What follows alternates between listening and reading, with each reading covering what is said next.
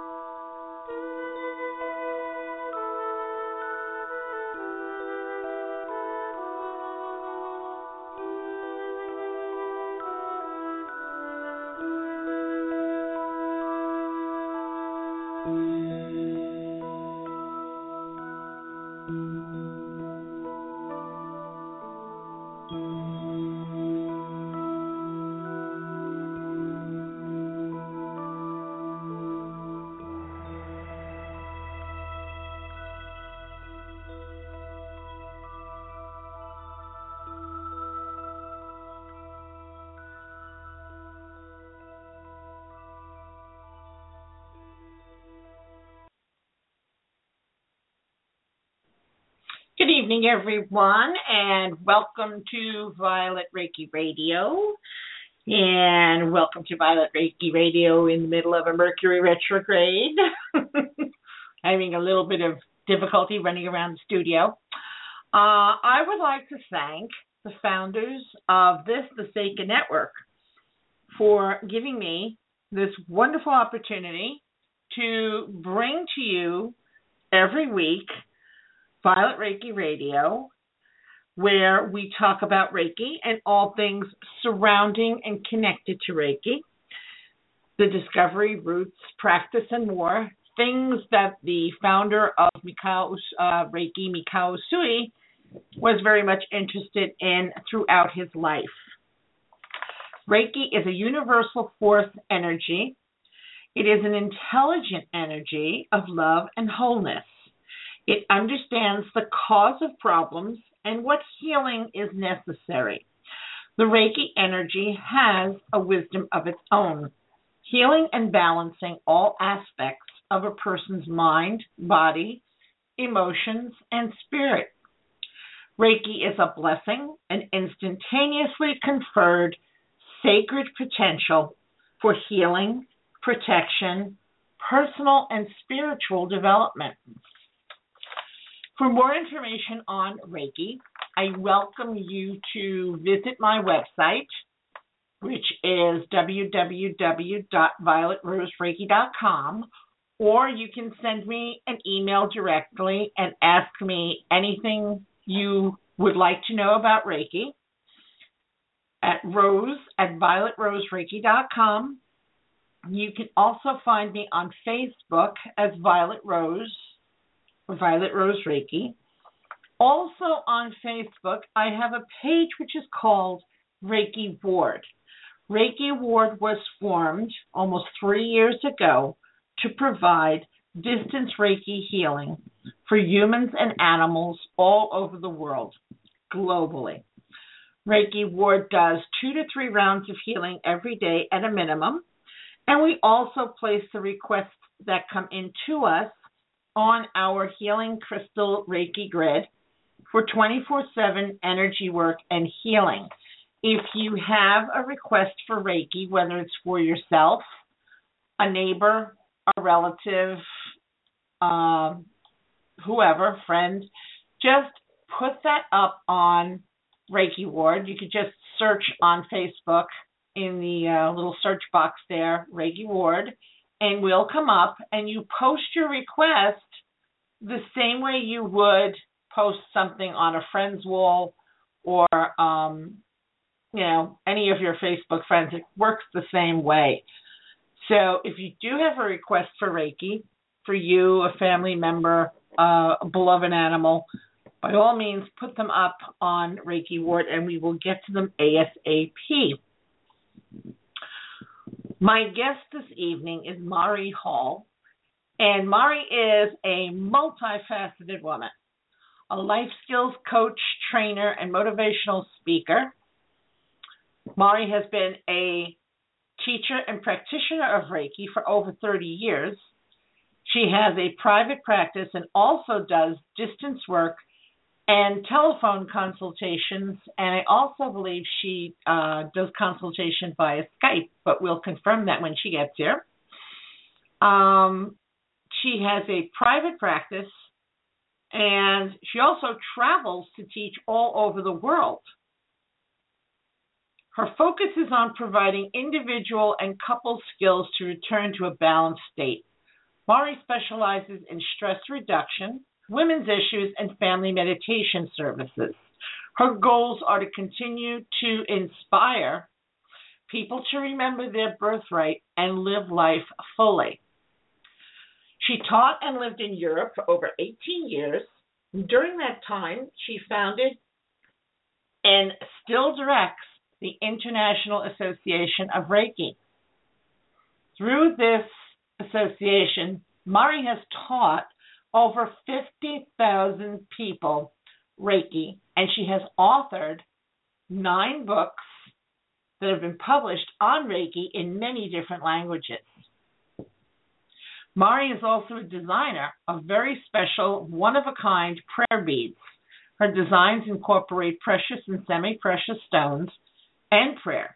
She has an extensive website devoted to the use of prayer, mantras, and beads for health and harmony. So that's just a little bit about my guest and what she does. And we will see if she's on the line. I believe she is. Let's hope. Is this Mari? It is. Hi, Mari. Thank you so much for agreeing to be my guest on Violet Reiki Radio this evening. I'm delighted to be with you. I hope you're well, my dear. All good I wishes am. to you. Great. That Reiki just just keeps you going, doesn't it? it sure does.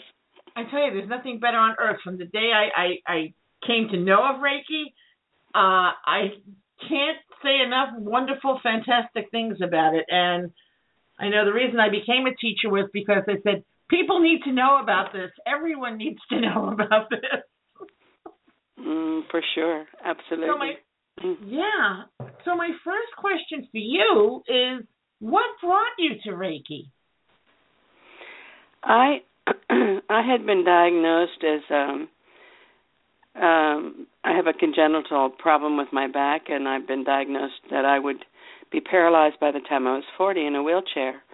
And I really didn't like that diagnosis, so I started looking for um uh a way to make that not be true, make the doctors wrong, I guess. I, and at that time I was very skeptical. I was a Mhm. a full charge bookkeeper and wore my business suit and carried my briefcase back and forth to work. I didn't believe in any of this, um, you know, esoteric stuff, and uh, but I was searching everywhere, and I had gone to a bookstore and uh, one of those woo-woo bookstores, you know, looking for something something to read that could possibly give me an answer. And there was a a young woman there that was a friend of a friend, and she saw me and she said, "Oh, Mari," and she came over and she hugged me. Well, I wasn't really huggable back then, and uh, that shocked me for sure that somebody would come up and just invade my space and hug me. And she put her arms around me and she touched me where my problem was on my back, and um, it felt so warm. And she she left, and I could still feel the warmth even when I was in my office. And so I called my friend and I said, "Your friend, you know, so and so hugged me." And she said, "She hugged you?" so she knew I wasn't huggable. and, uh, and I said, "Yes," and I can still feel her hands on me, and I want to know what she did to me. And she gave me her phone number, and I called her. And so I said, "What did you do to me?" And she said, "Well, I I just hugged you." And I said, "Oh no, there's something more." And she said, "Well, I did a, a Reiki course last last weekend." And I said, "What is that?" And she said, "Oh gosh, it's really hard to explain. It's you know, you're channeling energy and I went, You're what? and she said, Well, I think it'd be better if you talk to my teacher, you know. So she's here this weekend teaching as well and and I said, Well give me your number and I called her, it was Iris Ishikuro. And uh and Iris said, Why don't you just come along to the class because it'd be easier for you to understand doing the practice of Reiki rather than me trying to explain to you. So I paid for Reiki 1 and Reiki 2, thinking I'm probably making a really big mistake. But it was still I'm still searching and uh I got to the class and immediately tried to talk somebody into leaving with me. Because you don't want to leave alone, you know. So uh oh, so you were you were trying to make an escape with another person? oh, absolutely. You don't want to go by yourself. You know that you know, it was a young man, a guy sitting next to me, and I said, "Do you believe in this?" And he went, "Oh no, not at all." And I said, "Well, we could leave," and he said, "No, we we couldn't get our money back." And I said, "Well, I know, but you know, we could still go." And he said, "No, I have to come home with the paper. My wife sent me here, and I I have to have the paper when I go home." So that was the end of my leaving business. And, uh, well, it's good though. It's a good thing you didn't leave. Well, well, yeah, but I mean I didn't believe any I didn't believe in it at all, you know, and so of course I didn't have any I didn't have any experience. You know, people were going, "Oh, isn't this wonderful?" and "Oh, I saw this," and you know, and I'm I'm like I didn't have anything, you know. And mm-hmm. when we were practicing, they tell me my hands were warm, and of course I thought they were lying to me to make me feel better. So that was the beginning of my Reiki experience. oh, but wow. um I'm I must say that um my mom uh, was at home when I when I got there, and she wanted to know what I what I had been doing, and I tried to muffle my voice when I, I was doing Reiki, but because she berated me for spending money on something that sounded so completely stupid. And then I begged her to put my hands on her, and she went no. And then finally she acquiesced, and I put my hands on her knees. And she told me I was foolish, and so then I berating myself that evening laying there thinking, well, I've wasted my money and I have to go back the next day and and sit there all day long and probably not learn anything. So, but I showed up and then when I was leaving, I was leaving, you know, to go to the class, she called me and said, "Come by and work on her again because she didn't have any pain in her knees the whole night." So I went, "Oh." ah. it, all kinds of miracles started happening right away. I I actually didn't care if I was going to be paralyzed. I, that's what was the biggest thing was just just get the builders in and lower the cabinets because I had a I had a epiphany that it wasn't going to be a problem, you know. And and I I always thought I was born with a black cloud over my head and things bad things happened to me just because that's just the way the cards were dealt, you know mm-hmm. and I lost the black cloud and um just things like that. Little things changed in my life to where I was seeing things um in a joyous way, you know. And um that I accepted things differently. Uh my life opened up, my heart opened up to possibility. And when that all started happening, then I started healing and uh because i i was dragging my leg you know that mm-hmm. it was distinct so then you know now i'm 70 my goodness i'm not in a wheelchair know i've been doing reiki over 30 something years so i've seen a tremendous amount of miracles little ones and big ones you know so uh, right. and i i look back at that time and think I was really a hard nut. Well, even even Iris said you're the hardest nut to crack. My gosh, you know. But um I like skeptical people because when they have an experience of Reiki, then they know. Right, right. That that's they know. so true. Yeah, and you get that look like I can't believe this, but but then they do because you know they feel in a lot of cases the pain is gone, you know, and and it's like it's a miracle. Yeah. And it's not even the physical pain, it's the emotional scarring. Oh, it's the yeah. deeper it's the deeper part, you know, that because it starts with the emotion anyway. It, the physical is just the um the manifestation of something that happened before. You know, it's always the emotional part that starts it. Right. I think uh, Doreen Virtue has a book out or something that says, you know, the physical manifestation is this, but it's coming from this emotion or this feeling. Oh, absolutely. Oh, yeah, absolutely. Mhm. Right. I've done a lot of inner child work with uh, people, not you know, not past life stuff, but in the in this in this lifetime. And uh, in fact, that's been a like a specialty of mine for years and years.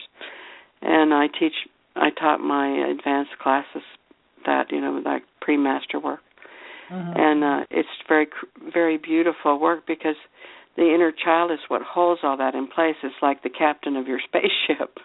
And right. until you, until that child understands that it's safe to let that go, it's constantly trying to steer you into safe waters even though it doesn't allow you to live, you know, because it's limiting you all the time. Because it's it says no no go this way because we know how it is to live uh, live when you start to trust people hurt you or you know those kinds of things. So right. mm-hmm. and it keeps the fear alive in you. Absolutely. Absolutely. And, and, and so reiki also works on fear but if you do some other deep work with it it really helps to unroot and weed your garden yeah mm-hmm. right and it's funny um you mentioned at the outset about hugging you couldn't you know you didn't want people hugging you or touching you and no I, I used to be very much the same way and i would have people come to me for reiki and they'd be so happy when they got off the table they would start to come towards me and i would get this look of panic on my face panic like, oh god yeah. no you're not gonna oh god this person's not gonna hug me please don't let it happen and i went through that so many times that I used to call myself hugophobic. But the phobia yeah. ended for me, the phobia ended when I became a love ambassador for the Love Foundation because on Global Love Day, I got this great idea that uh, this was a couple of years ago.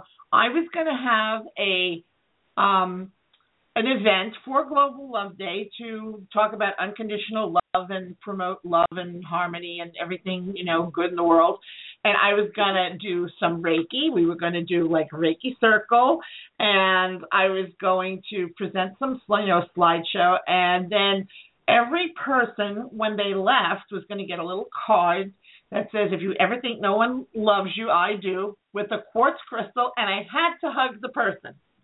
I was a hugophobic hug, okay? And that was the very thing that cured my hugophobia. Because Isn't it wonderful?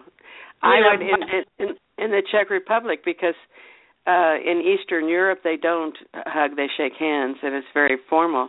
So I would start my classes off with telling them they had to put their last name on the shelf and they had to use familiar language. And then I would start off with an exercise to stretch their arms, you know, you have to stretch your arms because you're going to use your hands. And then they'd have to walk towards each other and they'd start to hug. And I'd say see how many hugs you can collect. And they just thought that was the funniest thing so that I got them used to hugging right away. Yeah. Uh, yeah That's, so that, that was that was that was part of the ice breaking part of the you know getting them used to being with each other. Mhm mm-hmm. and um someone I heard describe you as passionate and intuitive Yes, that's that would be. Those are some of my words. I can see it and I can feel it. yeah, I'm very passionate. I'm very passionate about about peace in the world, about mm-hmm. peace in ourselves, and uh, I am intuitive. That's true. Uh-huh. That's great. Mm-hmm. Yeah. Um, I just finished telling someone that we got into talking about um, I forgot where it was. There's so much going on these days about intuitiveness and do you have to do each and every hand position the way you're taught and and I just said, you know what, to me, if it was okay for Usui Sensei to do five hand positions and the rest of the body completely intuitively, if it was good enough for him, it's good enough right. for me. Well, it's like the training wheels of a bicycle. You know, it gets people used to touching Right. But that, there weren't hand positions like that in his time. No. Exactly. He worked on the head. He primarily worked on the head and feet, Right. and then, of course, I do Jikiden Reiki, which is straight from Usui through Hayashi, and uh, we just uh, allow our hands to find the place.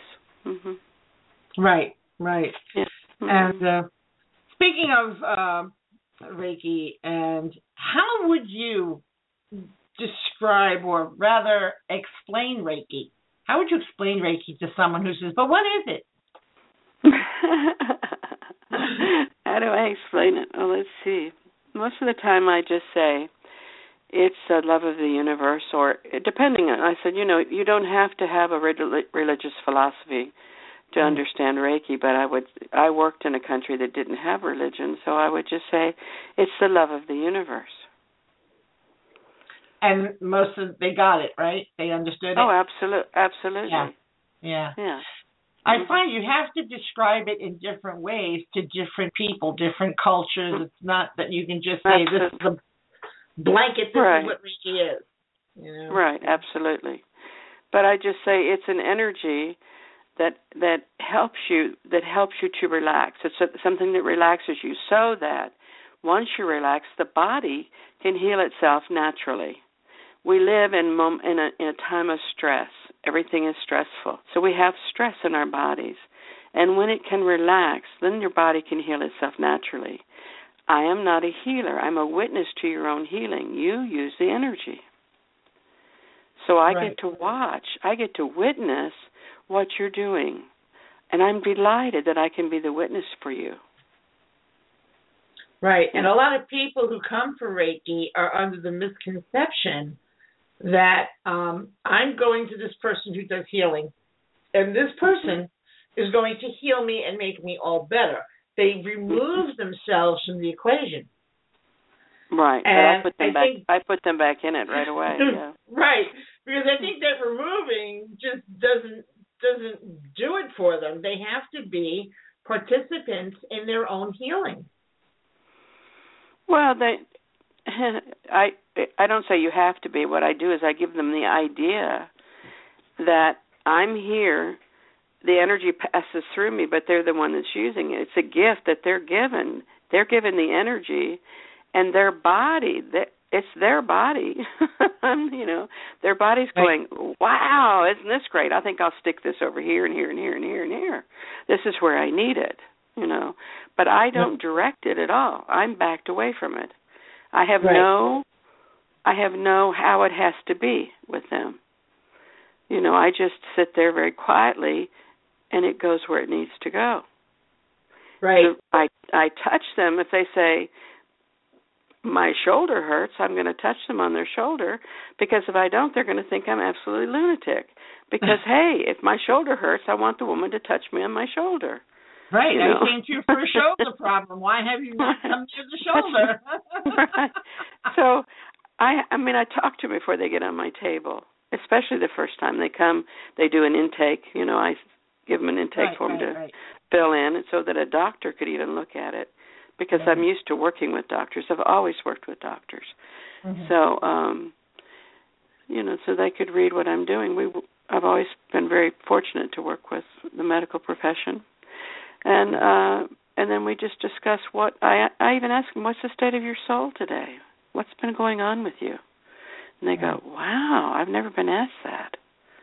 You know, Something Well, new, how- yeah. yeah. How are you? I said, "I want to know about you. Let, let me listen to you." And they, you know, they said, "I've never opened up to somebody like this before." And I said, "Well, I listen, you know, and then I hold it because this is sacred space here between you and I." And then, uh, and I said, and what happens on the table stays on the table, as far as I'm concerned. You can say anything or do anything, and that's the place. It's your safe place to be. So some of them will cry, and I go, well, that that's good for you to release that, the tears, or they'll laugh or whatever. You know, so it's a very um, safe, comfortable, and loving environment for people to be and do what they need to do to come into a state of uh, harmony. And then we talk about what our next steps might be. Yeah. So. Mhm. I I kind of tell my clients the same thing, although I'll say to them, you know, this room here in this treatment room, it's like Las Vegas. Whatever goes on here stays here. So, you know, express yourself in any way you need to uh, in the session because that's all part of the healing. Mhm. Absolutely. Yeah. But uh, yeah. Now you do reflective listening. What Yes, is that about? And how do well, you describe they'll, it? They'll they talk to me and I reflect back. You know, I say, so this is what you said. You know, so reflecting back to them. And what do you think that means? I never say, you know, it's like if I get a message, you know, I get lots of messages. I don't say, well, I just heard this. I don't say that. But I reflect back to them what they say, and then I ask them, what do you think? What do you think that means to you? I never impose upon them. More it's I, because I, I work as a therapist, but I also have them go deeper inside themselves by themselves. You know, gently. Let's open the door. You know, if you're in the hallway and door, two doors are closed in your hallway, let's make the experience of being in the hallway pleasant. you know, So you- while you're you waiting act- for the door to open. Yeah. Right. So Mhm. you act as a mirror then, right? Right. Would you say? absolutely. Yes, I Mhm. do. hmm Yeah. Yeah. That's great. Because you one. because you don't see in somebody what's not in there to what's not in you to see. Right. You know, when people say, "Oh, that person's jealous" or something, well, where's your jealousy? You can't see it in somebody if it's not in you. Right.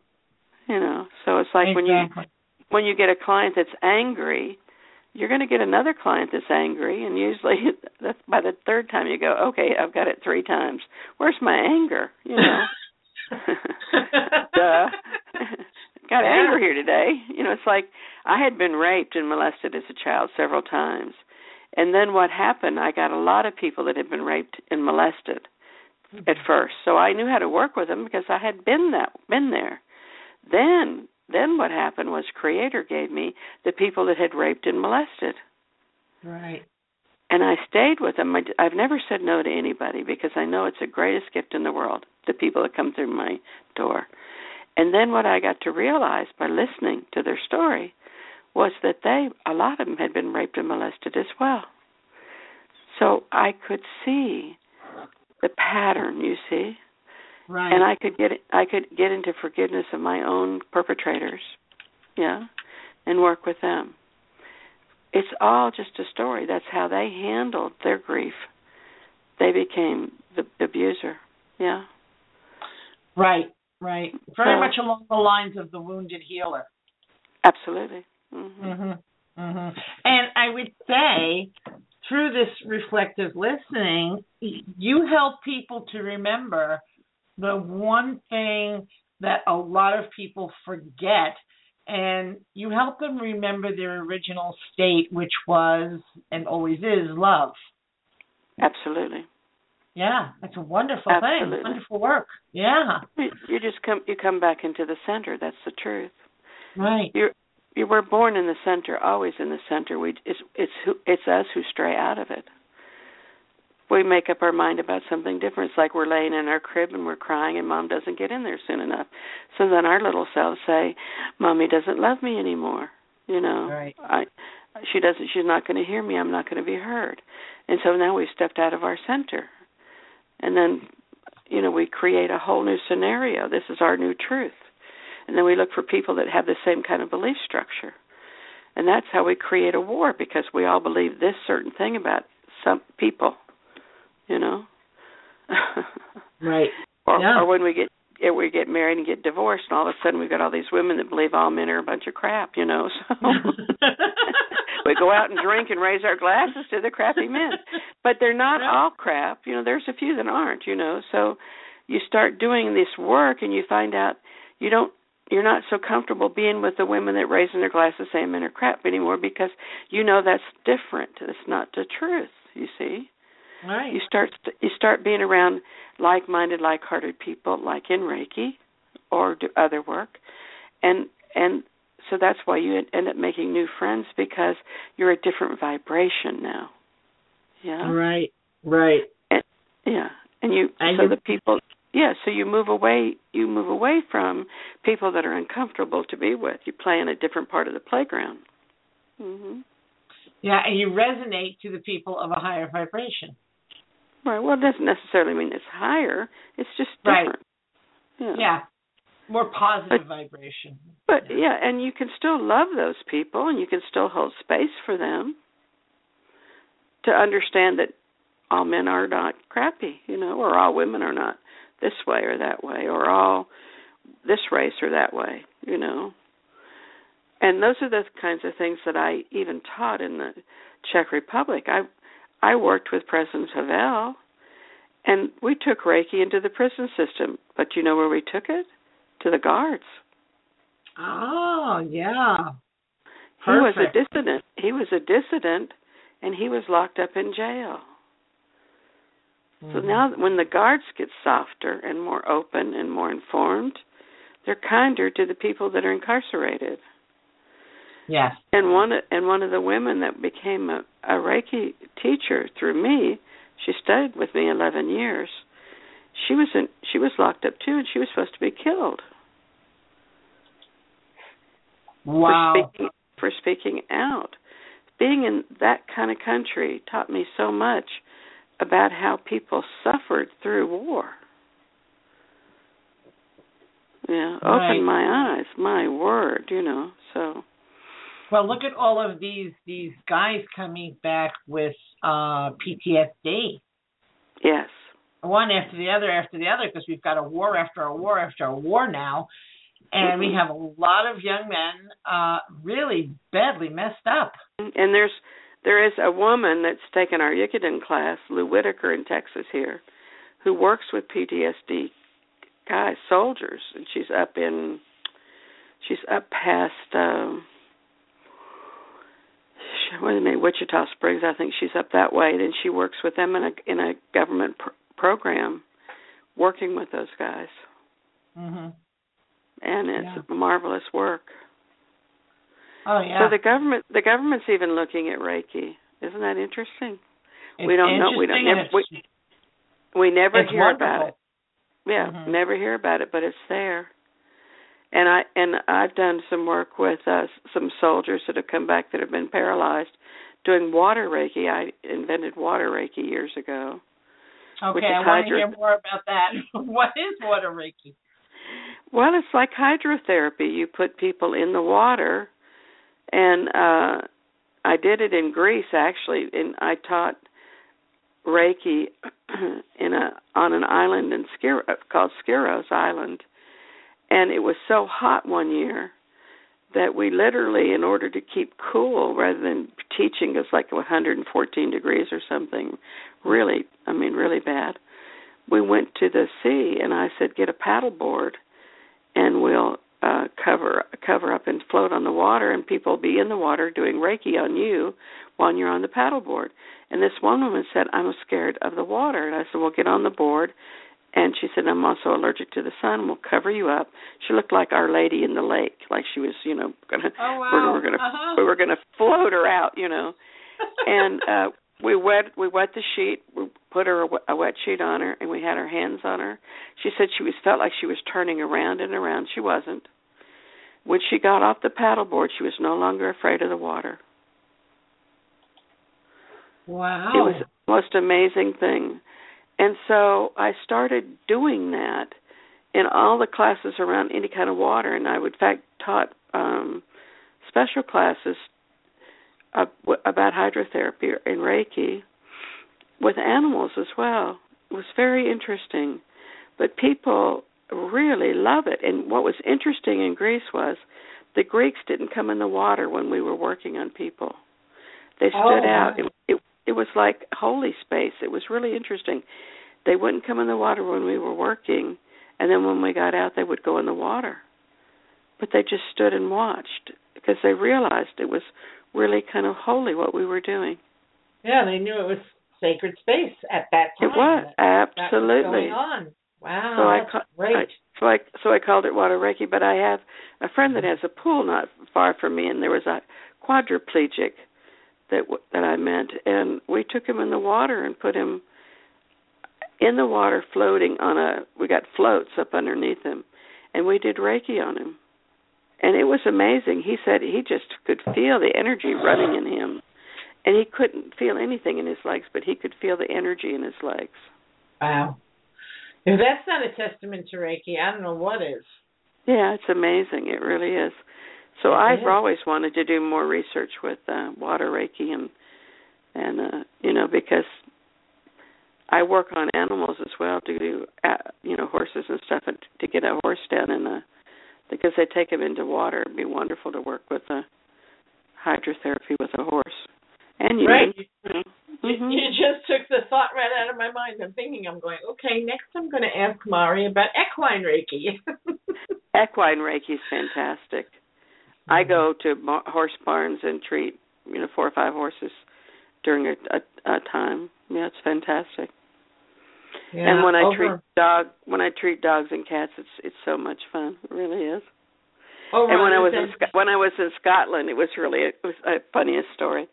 I was in, I worked in Scotland for a while, in uh, well, I worked in a chiropractic surgery. I was doing regression therapy with Reiki, and they even wrote about me. It was really funny. in the Scots, where where anyway, in scotland in Edinburgh. I love edinburgh yeah and I also I also worked at the Royal Infirmary with working with Reiki and schizophrenia. That was interesting too. So um um anyway, so so I've been working with this one guy. I worked on every animal in his farm, every one, because animals are expensive and he wanted to make sure all his animals were in good health. And uh but he had such a bad back. It was poor Angus. He hit poor Angus. He was just hobbling around and I said, "All right, now listen. I have treated every one of your animals. When are you going to let me get a hold of your back, you know?" uh-huh. oh, oh, he go, oh, but but the animals cost money. I said, yeah, but you're if you don't let me treat your back, you're going to be wheeling yourself around in a wheelchair to tend to your animals. So he finally Sure. let me work on him. It was so funny. Aw. and that's when I and that's when I started working on stroke a lot of stroke pa- patients too because I had one guy who'd had a stroke and he couldn't uh he couldn't write or talk and I worked on him using a crossing pattern that I came to to and uh, uh came to me and I started using it and uh he literally was he what we did was we surprised his family on his birthday we've been practicing without them knowing it because they all learned reiki to work on him rather than me having to work on him all the time they learned reiki to work on him as well but i would come about once a month uh just to check on him you know and have a little wee dram with him uh-huh so uh uh I said they were all out in the garden and I said I'll I'll bring him now. I'll go get him. So we got to the door and uh they were just talking. He walked out of the door and walked down the ramp. And they all just were just aghast. You know, they just held their breath because he was walking. He'd been Oh. walking for a while, but didn't let him know. But he had gotten Oh. to ah. where he could talk and where he could write, and uh that was his birthday present to his family. His birthday present to his ah. family was walking. When the doctor said he'd never walk again. Now, I have a question. You said he was a stroke victim. Mm-hmm. Did he have the stroke recently uh in comparison to when you started Reiki on him or had he had it a while ago and then you started doing the Reiki? Um, he had had it. No, it wasn't too far. It wasn't too soon after he'd had it that I started working with him because his daughter was one of my students, and she said, "Can we work on Dad?" And I said, "Sure, we'll work on him." So Okay, good. I'm very intrigued. I had a, a client of mine who knows a doctor who had a stroke. But he Mhm. had the stroke a while ago, maybe a year or more ago. doesn't matter. See, the thing is, this is my approach. Reiki doesn't hurt you. You have nothing to lose okay, and everything to gain. I don't know. I have to look into this if you know I can do it and if it's advisable. So let me find out and I'll get back It's- to you. And it's funny you you're talking about this now. This is great. It's it's never that it's never going to hurt him. It can only Right. help him. So, you know that this if the stroke's on the uh, left hand side of the body, it's the right hand side of the body that's affected. You know that, don't you? Right, right. hmm Okay, and and so if you want, I'll can send you some information about the cross patterning I do with them. Oh, please do. I'd appreciate yeah. it. Yeah. Because it was Yeah. in it was in Reiki News, and I use it all the time. I, in fact, a lot of times finish finish with people with the cross patterning because it's like it uh reconnects the right and left hemispheres of the brain. But also, when I asked, well, you know how we are, Reiki people. I asked. I just said I was at a book signing in San Antonio, and uh uh Flute said, uh, "I'm bringing somebody in that's that's got uh, uh cardiac edema." And she doesn't want to go to the hospital without seeing me. And I went, you know, you're really fooling with something that's not really good. You know, if she's cardiac edema, she could really be, be in serious trouble. And she said, I know, but she wants to see me. And I said, there's this. I'm just telling you, Flute. Cardiac edema. She needs to go right straight to the hospital. There's a time when you just say no. Go to go to the emergency room. Anyway, so they brought her in, and she was so swollen she could hardly breathe. And uh I was signing a book, and I said, "Excuse me," and then went back. It was at a bookstore that has the rooms in the back you work on. Right. And so I said to her, "I want you to use the cross pattern," uh, and I showed her exactly what to do to the woman. And uh and I said, "I just saw that's what you needed to to do." so she did it, and I said, "And in 20 minutes, if she if that's if that if she's not that swelling's not down, immediately to the hospital, or I'll call him myself." Because she knew I meant business. Oh boy. you know, because I don't fool around. I've I, I've worked with a medical model before too much, you know. So right. so 20 minutes right. later, they wheel her out, and she she's compl- she's gone down a lot, a lot, a lot. You know, she said I've never seen anything work like that. And I said, well, get her to the hospital. So then I'm I'm sitting there because there's nobody there with books yet for me to sign. And uh I said, "Okay, what was that about?" You know, I'm I'm having my little talk with God. what was that all about? and he shows me a string with three pearls on it. He she shows me the I have a he she has a string with three pearls, and when it's swung, the pearls aren't swinging together. They're swinging in different ways. You know, it's all like kinetic. And then uh he shows my hand in front of it and like giving it energy.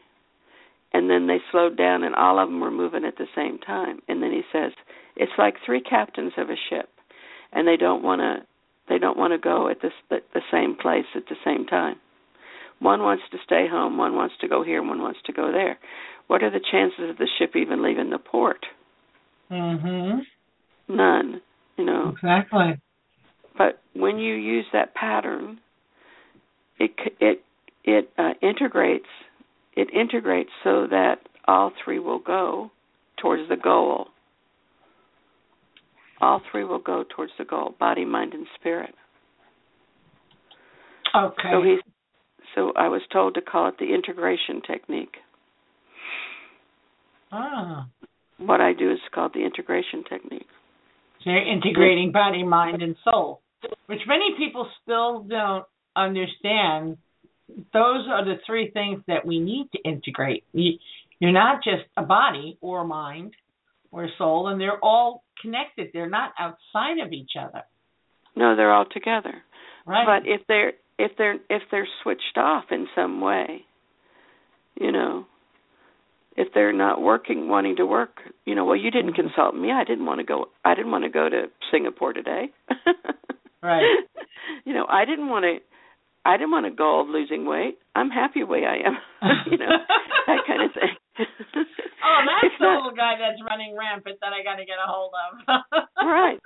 So that uh, that is one of the things that happens, and cross patterning came out of working with uneducable children. You know, that we didn't call them that back then. You know, because I, when I was very young, we cross patterned a friend of mine's daughter who was uneducable. She wasn't Mhm. supposed to be able to even go to school. And we just cross patterned her back and forth, back and forth all the time. So when I was meditating in Scotland one time, I saw the cross patterning, what to do, and I was told to use it to work on dyslexia. Oh. I thought, well, I don't know anybody dyslexic. And then I got a call to come for dinner that night.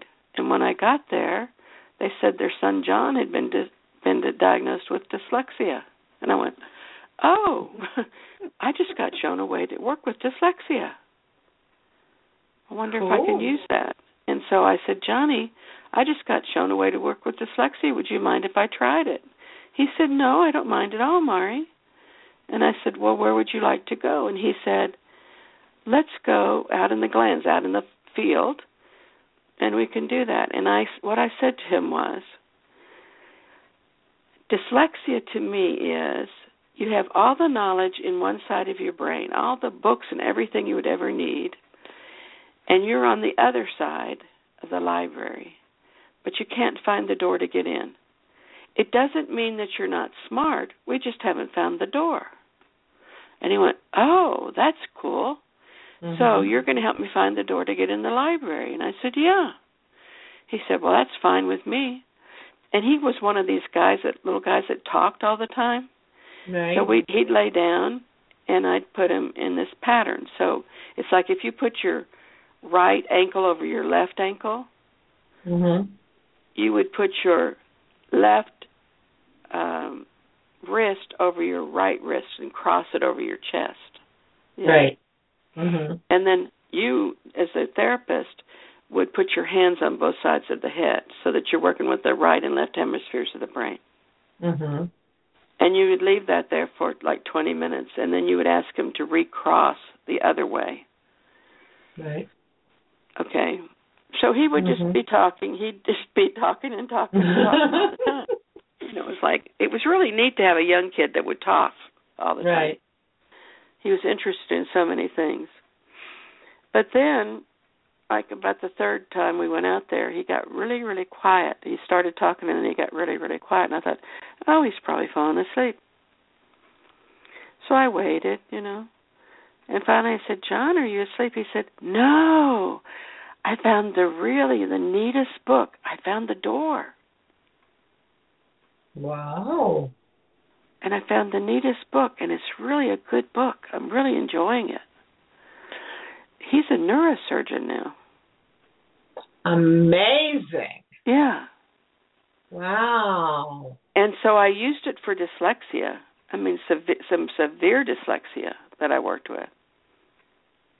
And I had been slightly dyslexic as a child. Mm-hmm. I can remember that, and I thought, wasn't that cool? But then I found that you know we're slightly dyslexic, most of, most of us.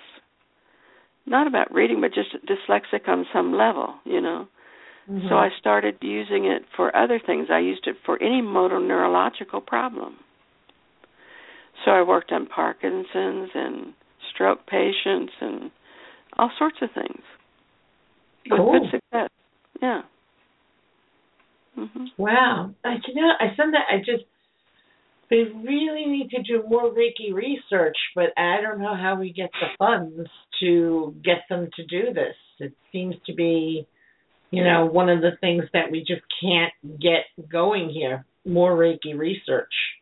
Well, there's been a lot of research done, and William Rand has a lot of it published on his web pages. I know, but it right. was, I was just doing my own, you know, because I was given, I've been given these kind of flashes of of knowledge or in, intuition, and I would just follow it. Right. The same with the same with muscle muscle memory. When I was teaching a class, a young girl asked me if if Reiki would help her get pregnant. Well, I had worked a lot with pregnancy in my clinic mm-hmm. about pH uh pH balance and harmony, you know, with both of the people and being in the present rather than nine months ahead thinking the baby's being born when you're making love, you know, that kind of stuff. Right. And I'd had lots. We've had lots of Reiki babies, lots and lots of Reiki babies. We had pictures of them up on a bulletin board. And uh but then she said, I said, what kind? I don't know. For some reason, I said, what kind of work do you do? And she says, I'm a world class accordion player. And I said, "Oh," and I could see how her body has to be to hold the accordion. You know, she's she's got her uterus tipped. Mm-hmm. And so I asked her to lay down. This is in a Reiki one class, in the beginning of a Reiki one class.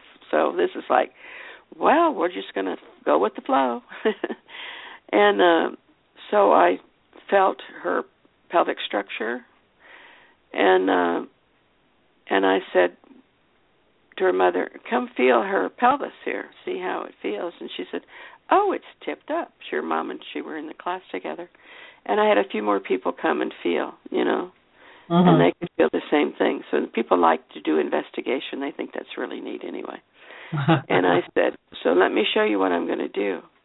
And I put my hand under the bottom of her of her pelvis, and I just, you know, held it where the muscle was, and then over the top a bit, and uh the muscle completely relaxed, and her whole pelvis changed shape on one side. Because when Wow. you when you let the when you let the muscle remember where it goes, it relaxes, and then the bones the bones just drop back into place. And then I did the and then I did the other side and then her whole her whole pelvis was right back down to normal. And she even put her hands on her pelvis and she said, "Oh my goodness, this is quite different than I how I've been feeling." And her mother said the same thing and there was a doctor in one of my classes, a gynecologist. And he came over and he felt her too and he said, "This is remarkable." And I said, "So would you say that she the way her pelvis is now that she could probably conceive?" He said, "Yes, I oh for sure." For sure. So um um I said, "So you have it looks like you have a choice here. If you want to get pregnant, you have to stop playing your instrument for a while." As simple as that.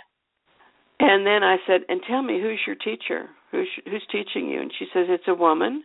I said, "Does she have children?" She said, "No, she doesn't. She hasn't been able to have. She hasn't been able to conceive." I said, "Well, it could be as simple as the same thing, doing the same thing." I said, "I'm happy to treat both of you in my clinic, you know, to see if we can help you both out." They both they both quit for a period of time. Both of them mm-hmm. got pregnant. Both of them had children, and then they went back to playing for a while. And then she wanted her second child, not the teacher, but the second the girl that was in my class wanted her second child, so she came back to me. I worked with her again. She conceived again. So I said, basically, you have your own natural birth control, your musical instrument. yeah, that's wonderful. Just keep playing. yeah, no so I. I started doing this, what I call it, muscle memory work. hmm hmm That's great. I'm Yeah. going to take a, a little break and then we're going to come back and that'll be the ending segment of the show. So you can grab a glass of water or a sip of water and we will be right back with Mari Hall.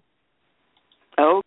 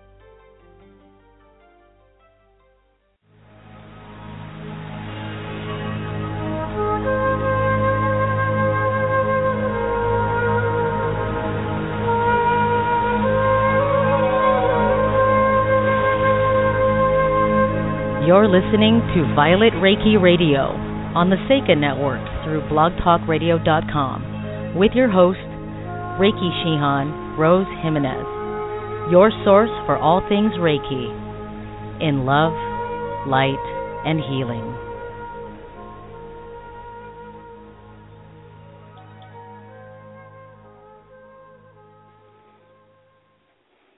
Hi, and we are back with Mari Hall. And if anyone has a quick question, you can dial into 347 677 0699. Um, next, Laurie, uh, tell us a little bit about the International Association of Reiki.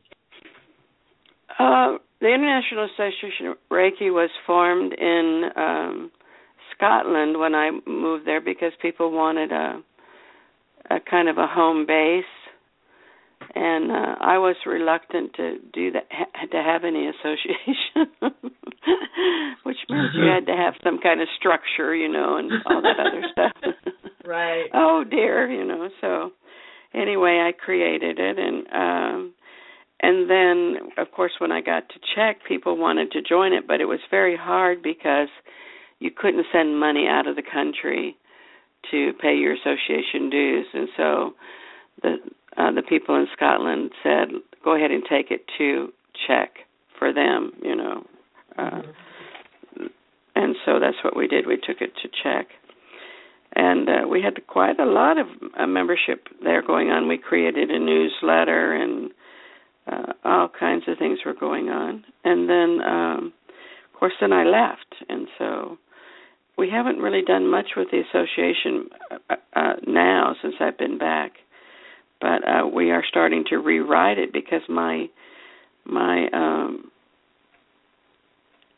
I'm teaching Jikiden now, which is quite different than Western Reiki, and I've had to really look at what I'm doing, you know, because uh, the International Association Reiki was set up as a Western Reiki school right. and accepted accepted by the EU as a school that has the highest standards for teaching in mm-hmm. in the European community. So um, it's really been uh, Rosie, excuse me, Rosie, um, that that does the uh, Reiki news for William. The editing for William edited my new edited my new web pages, and uh, she went through there, and we just started deleting a lot of stuff through there. So it's just a question of keeping it and reslanting it or deciding what to do with it, you know. Right, right. So that's where I am right now because it because I'm not teaching Western Reiki. I, I I I have offered it since I became a Jikiden Shihan, uh, or even when I was Shihan Kaku, I was offering Western Reiki and nobody was taking Western Reiki from me. They were only wanting Jikiden from me. So and that is so funny because I teach Western Reiki and I also teach Komyo Reiki Kai, which is also you know Japanese Reiki, and mm-hmm. I don't get a lot of requests.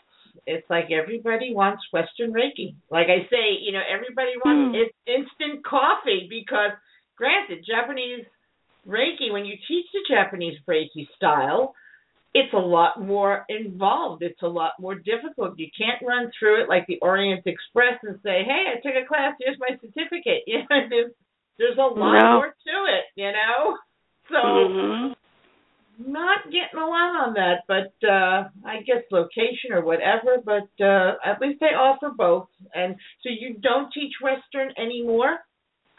Well, I as I said, I've offered it, and every time I offer it, no one takes the class. It's just amazing. I, you know, it's like, and I said to Arjava, "What do I do?" He said, "Well, just offer both." You know, because I mean, after teaching right. fifty thousand people, you'd think, you know, that you would still have that kind of following. Yeah, but that's uh, a huge amount of people that have yeah. taken Western Reiki with you. It's funny. Absolutely. I still have all my books and everything, you know, my my manuals, and I and I thought, well, I'll go through and I'll, I'll rewrite them and you know correct right. misspellings, etc. And you know, and uh, I just don't have the ta- I don't have the take up on Western Reiki. See, it's amazing. I have I have a colleague over in Auburn, California, um, Cerise, and she teaches both.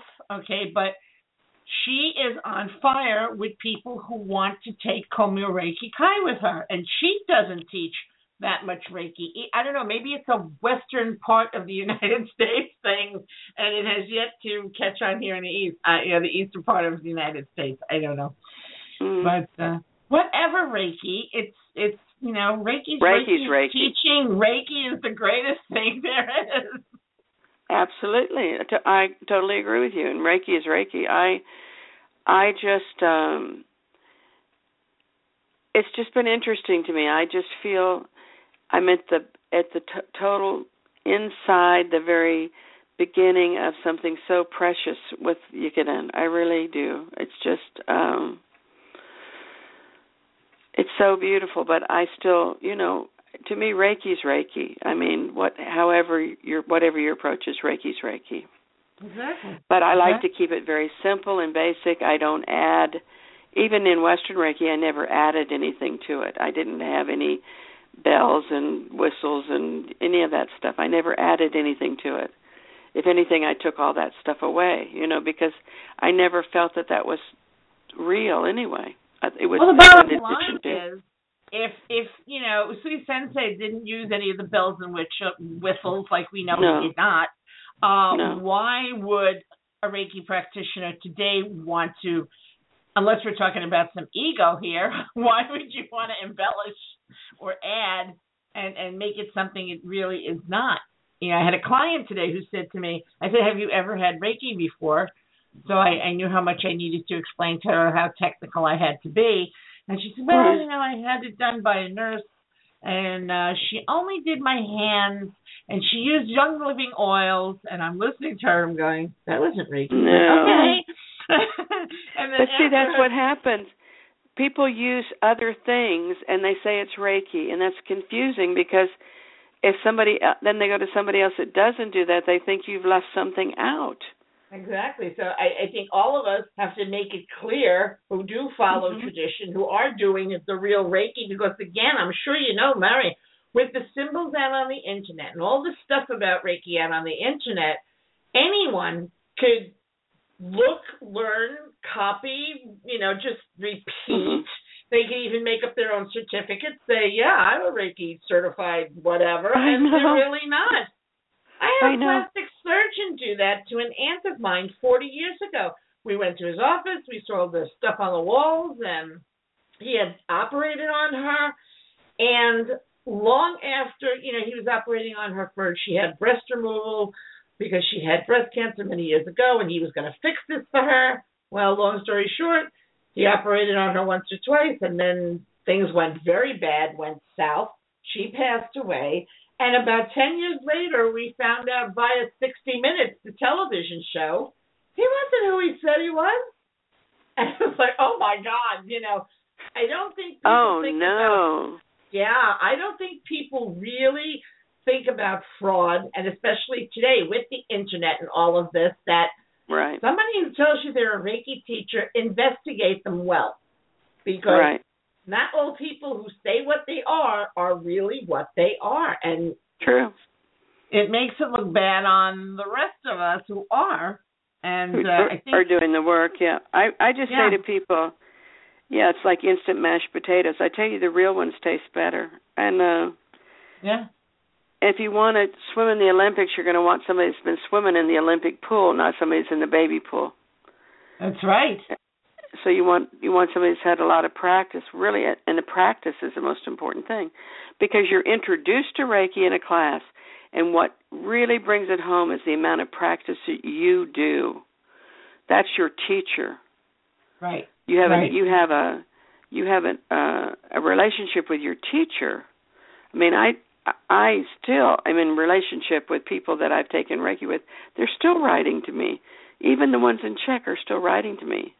You know, in, in Czech, and I, I and I have to try to remember, or I go and translate it and then write it back. But still, you know, I'm hearing from people, and I also have been mentoring people that have never taught because they they have teachers that walk away from them. They never see them again. And it's funny, right? I say that to all my students. Now you're coming here, you're taking Reiki classes with me, and I want you to know I'm available to you all the time for the rest of your life, my life. It doesn't Right. end here. You don't walk out of here with a certificate and say, "Oh well, I'm done with her." Write to me, call me, email me. I had one student. I, I saw her write a question on uh, some other uh, board or whatever, asking a Reiki uh, teacher a question, and I got a hold of her and I said, "Why did you do that? I'm your Reiki master teacher. You should have come to me with your question." And her response was, "Well, but I feel I bother you too much." so like, there's no such thing as a bother. This is a lifetime relationship. Right. Any question you have, you are Yeah. by all means, you know, welcome, and it's not a bother to ask me. This is our relationship. This is what I'm here for. If I didn't want to answer my students' questions or be here for my students as a mentor, as a teacher, uh, I wouldn't be doing what I do. You know, Mhm. and, uh, it's funny. I just want to quickly ask you, Mari, about your bracelets. Your, what are they? Prayer bracelets or what well, they're about? not. They're actually they're. Um, I, I'm actually even changing direction with those. It's funny. I make um I make prayer beads so that you hold them in your hands and you you run your fingers with the beads, you know, as you as you pray. It's not it's not necessarily like a mala beads, you know, but I was going to say, is it like for- a mala? hmm it, well, it, it could be like a mala, but I um I use very good beads with them, but also um I also make the uh because in Jikiden we have a scroll, you know. Uh we we our teachers t- as teachers we have a scroll. And uh so I make scroll hangers that keep our scrolls hanging straight. And and again I do all that with the same principle. I pray on every bead as I string it, and then I hold it in my hands and and pray with them t- too. So each one has a quite different energy. I'm mm-hmm. thinking about if I know I'm making it like if I was making you something, I'd be thinking about you what as I do it. Right. so it's right. quite interesting. So they're going to take. I just went. I just went. I'm, I became a. I'm a beadaholic. I have to admit it now. So. okay, she's out of the closet, people. Mari's a I'm out of. I'm out of the closet. I'm a beadaholic. I was in Connecticut and I was looking for some uh Buddha beads and uh oh my god. then I got home and found out that I had more beads than I thought I did, so I've just said, "Shoot me if I get close to a bead store, please." I know the Because- feeling. Well, if I use, I mean, cheap ones, I buy, buy I buy very good ones. So I understand But, uh, where you're coming from because I had opened up a new business in 2013 called I Uh-huh. equals you namaste, and the whole reason of the business is love, unity, harmony, and I make beaded bracelets. And as you said, Uh-huh. as I'm making the bracelets, the Reiki energy is going in, and generally while I'm making them, I'm listening to um mantras or chants and I'm chanting along and doing the bracelets. But I use Mhm. top quality beads. You don't use these crappy Yes. plastic beads or you use top quality pure gemstone or whatever beads. I I feel Right. pain. That's right. I uh, yeah, that's what I do. Yeah. but I, I I need to be using the ones up I got for sure. I'll tell you. I know, I know. So Mhm. uh I guess once you get this reconfigured and we'll we'll hear more about it down the road. You'll see some more. Yeah, and what happened was I was ill for a while and I didn't realize that I had to I hadn't paid my uh my um what you call it, my whatever where your where your web pages are and they took my web pages down. Oh, Same thing And I think and you know the th- you know I, but I think the thing is it's like anything when something happens it's for a good reason. It's like my web pages are being redone. Um I won't be wise choices. I'm going to be Mari Hall, Mari at marihall.com, and uh, it was being done that way, and the guy just disappeared. So when I was in Connecticut this time, I've got a new guy working on my pages, and he's phenomenal. He's really phenomenal. So, so we're now in our, you know, the third attempt, and but it's going to come out and be so much better. So it's just like I'm just trusting the universe. See, and that's why I always say to these people, I want to be able to do my own web. All my websites I do myself because I've heard so many Yeah. horror stories about. I had a website person, but then they're gone. Oh God. Oh yeah, he just I couldn't get a hold of him. I couldn't get him to answer anything. He put stuff up that was just really in- a mess. And I have a I had a you know a way I could see it how it wanted to be. And this guy's just um, amazing. He's really amazing. So uh yeah, it's come it's coming. And he just sent me a I just sent him a calendar I really liked and he said, "Sure, I can put that up there." Okay. That's great. yeah, so it'll be it's everything's happening. Everything's for, happening. for you know the highest good of all. Yeah. Mhm. Absolutely. Absolutely. Okay. So I instead of pushing, like you know, like I want it and this is the way I want it, and I I just went okay. I surrender. There's a reason why it's not happening, and I just surrender. As soon as I let go, something else could come in. Well, my favorite my favorite saying is it's not about what you want, it's not about what I want, it's about what is to be. And right. Absolutely. we all want that control. There's no such thing as control.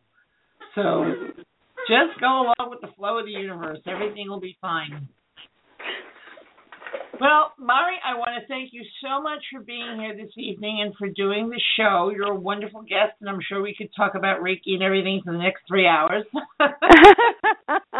I loved it. I really loved it, and I love you. Thank You're you. just I a doll. I love you too, and hopefully you'll agree to come on again sometime. Oh, I'd love to. Really would. All right, great. Really would. Thank you so much, sweetheart. Thank you so much. Gasho, and have a lovely weekend, Mari. Thank you. Uh, bye Take bye. care. Bye bye. Uh, bye. Thank you all so much for listening and tuning in this evening. And uh, you can find Mari on Facebook. You can also find her at www.marihall.com. And um, next week, I'm not quite sure who my guest is or if it's you guys are going to be stuck with me, but next week, trust me, Violet Reiki Radio will have a wonderful show for you. And I believe, yeah, next week you get me. I'm not quite sure what subject we're going to be discussing, but it'll be a Reiki subject. And I thank you all for listening and participating in this evening's show. Have a lovely weekend, everybody, and uh, be well. Thank you for listening.